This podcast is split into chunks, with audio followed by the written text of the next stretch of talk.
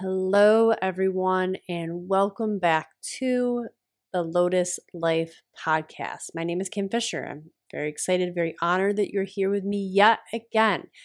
I do have intro music, I do have outro music, but I'm having a hard time figuring out how to get it to play at the right rate right now while I use GarageBand to record my audio. I will get that fixed because it's a really funky little fun intro music and I like it. So I'm going to work on that. Um, yeah, like I said in my very first podcast episode, I'm not about being perfect. I'm just about doing a thing. So actually, right before I hit record, I was just fussing around and going through YouTube and trying to figure out how to fix the rate at which the music was playing. It's really funky. And then I thought, no, this is going to eat into my time. It's already late at night. I just want to get this information out there. So, again, I'm all about taking action. Just do the thing. Figure it out as you go. That's what being human is all about. Okay, so in today's episode, I want to talk about something that has, um, I don't know, in some ways, I think it's a lie to people who do yoga. So if you do yoga, you've probably heard this. Yoga is going to be the remedy. Yoga is the fix. Yoga is a cure. Or maybe you haven't actually heard that, but you believe that to be true about yoga. And I want to pause here and say that yoga does tremendous things. Yes, yoga is fantastic. I've been doing it for two decades. Obviously, there's something I like about it, and there's something really good about it, or I would not have stuck with it this long, right?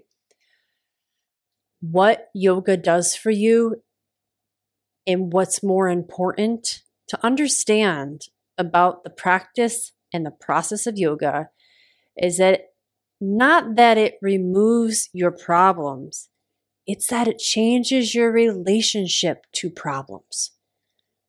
Yoga does not cure your sadness. Yoga does not remove your depression, your anxiety, your trauma. Actually, the opposite if anything is true and doing yoga is only going to enhance the experiences the things that you've buried. You know that should be like the dis- dis- the disclaimer. It, outside of every yoga studio is like you know caution warning. You're going to walk through these doors and it's going to fuck with your head and it's going to mess with your energy we're going to do it right. We're going to do it safe and we're going to slowly integrate you into this world. But be warned that the shit you've buried, the shit you don't want to look at anymore, the mud of your life is going to be resurrected. Whatever you've orphaned, whatever you've exiled, guess what? It is absolutely going to show back up. And you're going to do everything you can to fight it because why? You've been told, you've been gaslighted that yoga is this beautifully packaged, perfect thing that is going to make you feel incredible. Like I said earlier, it does. It absolutely does. But that's not the only thing it does. Sometimes it actually makes you feel very sad. So I wanted to explore that side of yoga because it's really valuable to understand that one is natural. It's natural to hit the mat, to do some pranayama, some mantra, move your body, conclude with shavasana, and then some meditation, and to wake up and be sobbing. Okay, to to sit back up and be like, oh my god, you know, I feel more dread than I ever had, or I, I feel I feel really worried. Now, if you have a really fantastic yoga instructor who's guiding you, they've already talked about this with you um, maybe you feel comfortable. You go up to them after class and you you share what you're feeling and they're going to recognize it as you're not you need help integrating the experience. And hopefully the very first fucking things out of their mouth after you tell them that you do not feel good is that's okay. Hopefully they don't say to you oh, uh, let's try to fix it. Let's, hopefully, they don't give you a laundry list of all of these things you need to do quickly to purify yourself because that's that. And they might. I mean, that's that goes back to the dualistic culture we're in right now with yoga, where you know you got to clean up your body, you got to purify yourself in order to get to this holy state. But like, if a yoga instructor says to you, after you come up to them sobbing and you're terrified and you're like, I thought yoga was supposed to make me feel good. Hopefully, they compassionately look at you and just say, It's okay. What you're feeling right now is totally natural. And actually, it's really, really good. Okay. And here's why it's good. Why is it good to feel sad after yoga? Because whatever you feel is you. It's not something made up. You know, it's like we have to wrap our heads around the fact that we are capable of feeling pretty shitty. We are capable of feeling absolutely filled with dread. We are capable of feeling confused. It's not like a state to pass through, it is a part of us. Every emotion you have is a part of you. You are the one that experiences it, you are the one that generates it.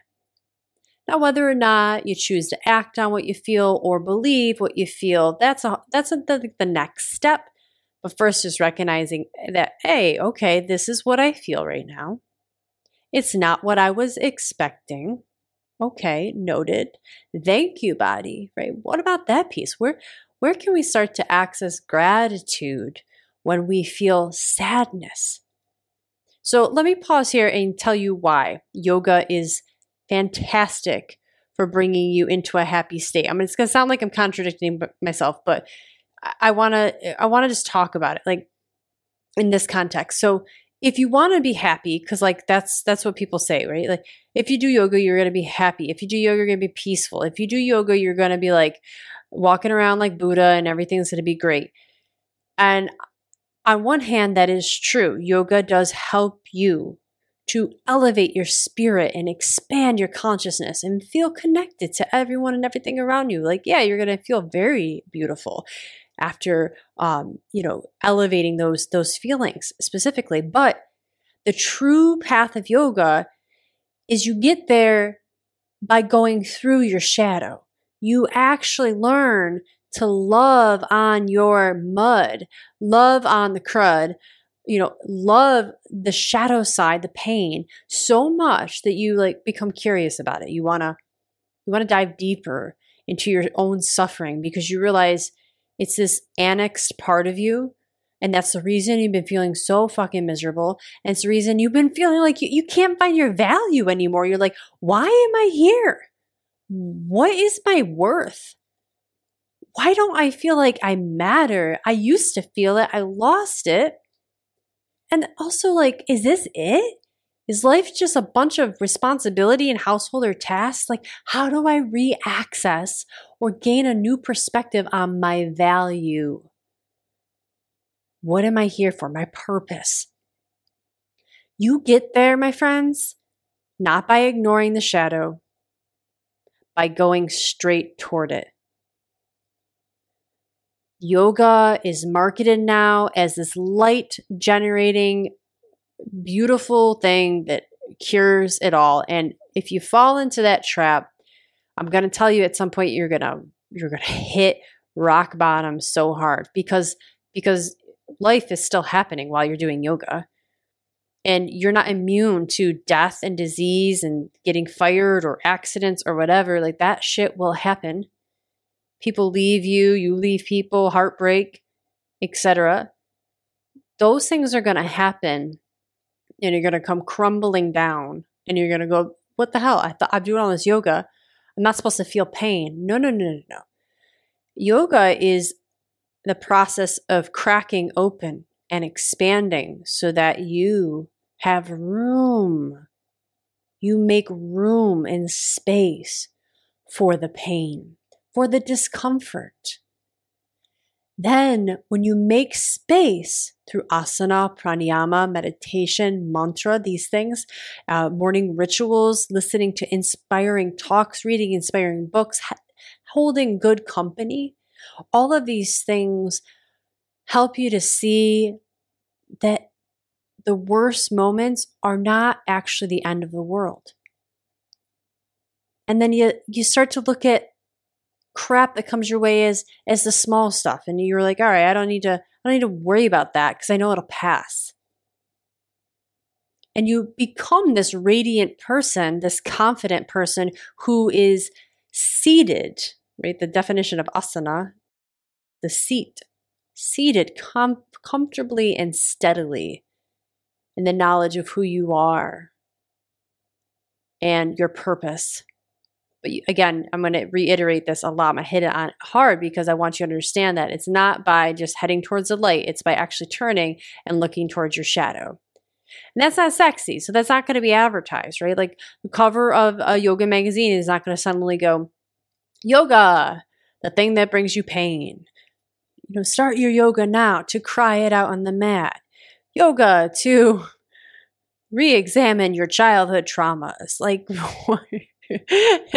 no one would do yoga if that were the case. Yet, yet, I know if you're like me, deep down, you know those are the things that have to be done.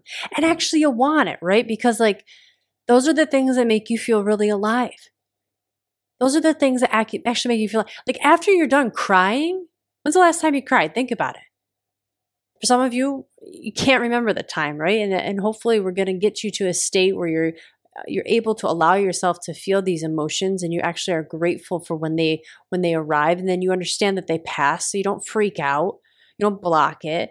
But like if you think back to the last time you cried how did you feel afterwards? Like maybe not great but there's a part of you that felt cleansed. You sort of go all right like i got it out nothing's changed, nothing's fixed. I still got work to do. The problem still is screwed up, whatever. But like, I feel like I've hit the bottom of it, and that feeling doesn't control me any longer. I've changed my relationship to the mud. So, yoga is a reframing, a recalibration of how you react to the stressors in your life. It is not the removal of stressors in your life. Over time, you learn to get really brave. Over time, you learn, oh man, I, I can go through some pretty tremendous shit and actually I survive it. Not only that, I thrive. I go through some pretty dark stuff and I thrive afterwards. And then you start to think, well, all right, this is another challenge. I can feel it. I can tell. This is some real suffering right now. But I've beat it before. I've gone through it before and I've thrived. So I know right now I can apply the same logic that I will get through this. And not only that, I will come through it with a lot more life tools, with a lot more life skills, and a lot more life confidence. So bring it. Okay, I'm ready, right? You get more confident, you get more resilient. You enter into that God and goddess mindset where you're on the battlefield of life and you are ready you're picking up your sword, you're picking up your wisdom, your weapons of wisdom, and you're fucking attacking.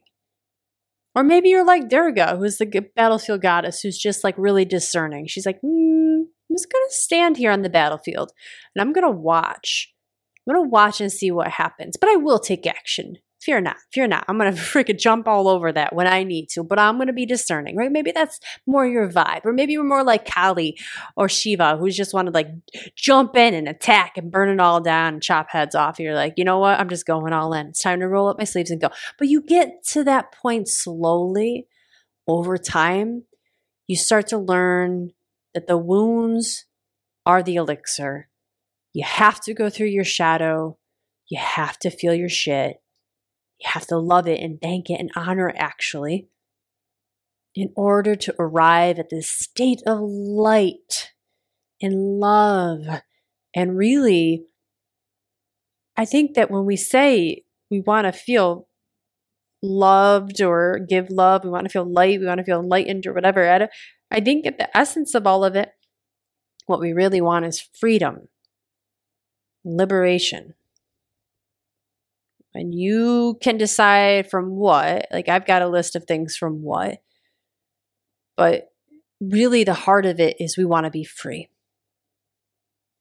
Do you think that anyone on this planet who is chasing their freedom does so by ignoring the shackles? No, of course not. You have to look at where you're shackled. You have to look where you're symbolically stuck, where you're repeating bad habits, and lovingly, very lovingly, thank those areas of your life because honestly, up to this point, they've been there to keep you alive. They've served a purpose.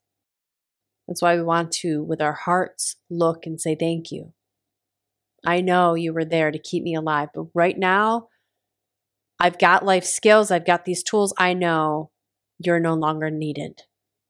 There's a new dawn coming. These are now the skills I need.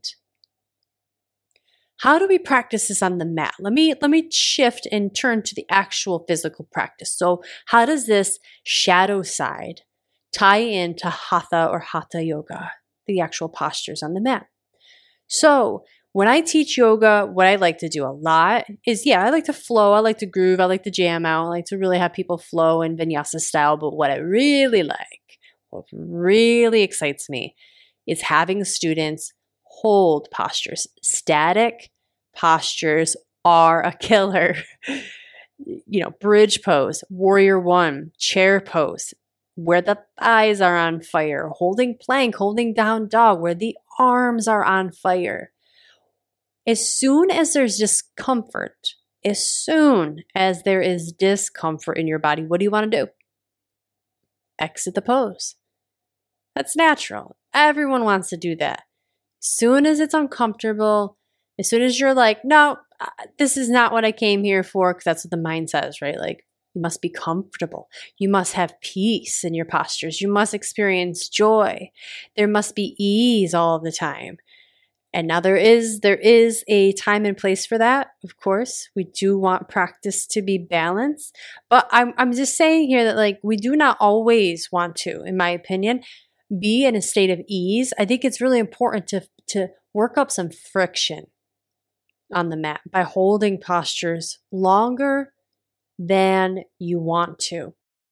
And then step into that observant role. Step into that witness consciousness, yogis call it, where you're one, observing the physical experience, the shaking, the trembling, the the the, the sandpaper qualities of, of the energy moving up and down in your muscles, the extra blood flow, your heart rate heart rate increasing, heat and fire and burning, right? So like observing all of that physicality. And then observing your mental reactions. What does the mind say? What words? What images? What's the mind doing? And then just sort of watching and really laughing about it because it could be quite entertaining what your mind wants you so desperately to believe about the moment, which is usually, you're going to die. If you stay here, oh my God, you can't handle this. No way. You're going to sweat too much. You're going to look horrible. It's going to mess up your hair. Or maybe your arm shaking to everyone else in the class looks like you're weak. And oh my gosh, you don't want to look like a weak person. Like the story, the story we tell about the moment because we're just holding a stinking posture. Practice that. Practice that in the safe arena of a yoga studio. Practice it often. Practice it at home where you can actually, you might feel more comfortable, like, oh, and horse breath and all these, like, ah, like really sighing it out, crying it out if you're not comfortable. I'm I'm totally comfortable just crying and letting every guttural animalistic sound out of my mouth as possible. I probably weird other people out, but that's that's my training and that's what I'm comfortable with and I encourage that with my students too. But you know, if you're home, you're doing this practice at home on your mat and you suddenly feel the urge to shout, do it. You suddenly feel the urge to cry, oh my god, do it. This is the energy shifting. This is it coming back out. This is you digesting it and assimilating it. And it, it needs to come back out sometimes the way it went in. And also has sat there for a while in your body, it may be unrecognizable, and the body just needs to do what it does best, which is move or breathe or sigh or shake or tremble or cry or laugh. Okay. All of these things are a natural and very beautiful response to the shadow and the mud of our lives, of our real difficult human experience. So we practice it on the mat. We hold postures. We challenge ourselves physically and emotionally and mentally. We maintain that witness consciousness, like I mentioned, which allows you to stay lovingly detached so you can watch all these things happening as if they were happening to someone else. This is the practice that will help you get through the difficulties of life off of the mat. This is why we practice Hatha Yoga. This is why the busy householder like you and I needs to be in a state where we are going with the flow, riding the waves. We practice it on the mat. There you go. I hope you enjoyed this, and I really hope this inspires you to unroll your mat and practice riding the wave and embracing your beautiful, perfect shadow. Love you guys.